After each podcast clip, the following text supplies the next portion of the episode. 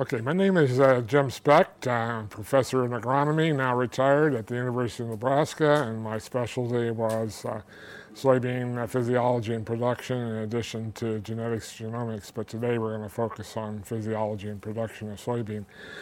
And what we're going to do is discuss yield increasing soybean production practices that we've known about in the past, and then we're going to talk about the impact of a cover crop when it's inserted into, say, a corn soybean rotation, the impact that cover crop will have.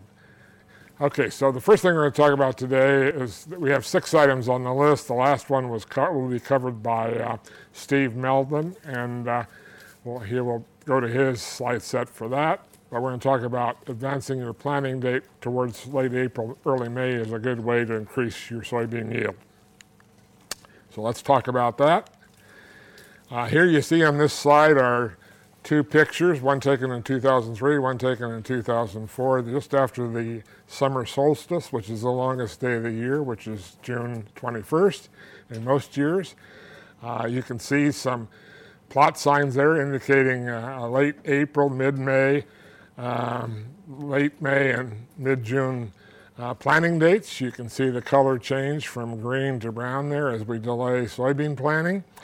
Uh, you also know that I put in red, blue, um, green, and brown lines there because I'm going to use those colors when I describe the data that comes off of, of planting dates that are made on those dates.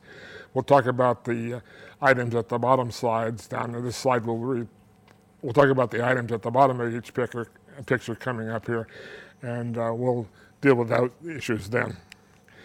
Now, get to right to the bottom line. This work, which was done back in 2003 and 4, showed that there's a definite advantage of uh, early soybean with yield. So we have seed yield on the left axis and uh, the, the planting date on the bottom axis. If you go to the top of the chart, you can see the actual monthly days. What you see there is the red line representing the the uh, late April, uh, early May planting date, all the way down to the brown line that was shown in the prior picture slide. And what you see here is that is that soybean yield declines as you plant it later in the season.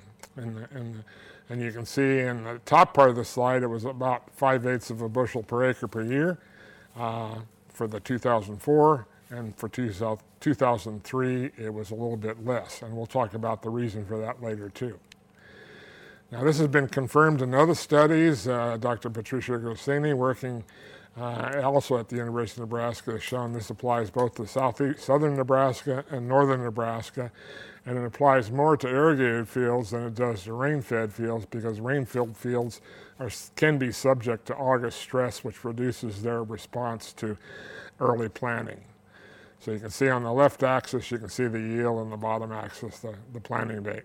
So it ranged, in this case, from a half a bushel to three quarters of a bushel per acre in different parts of Nebraska. This study has been uh, examined also at the national level. Uh, in, uh, at the north central region, uh, Dr. Grassini and his colleague Shawn Conley of Wisconsin uh, conducted a series of surveys and identified regions in each state that are very similar in climate, soil, and weather. And what they found there is when they take those individual regions, which they called technology exploitation zones, and what they discovered was that uh, planting date declines in all those 10 regions, except perhaps for uh, rain-fed in Nebraska.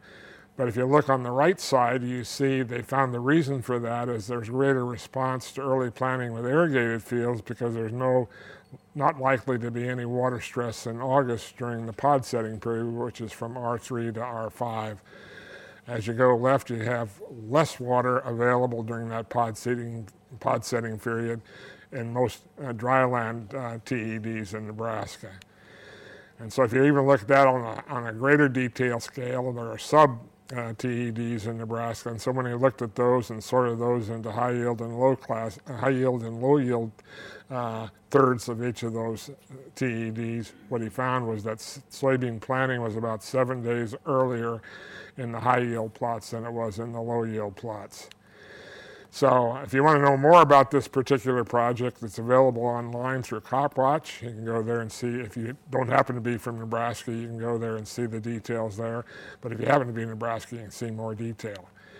So the planting uh, date and soil yield take-home points for this part of the presentation is that there is a yield penalty for delaying soybean planting in Nebraska after May 1. It'll generally average about 0.5 bushels per day or about 3.5 bushels per acre per week of delay. And it's greater in years when the yield potential is greater, that is to say, where you don't have any water stress in August.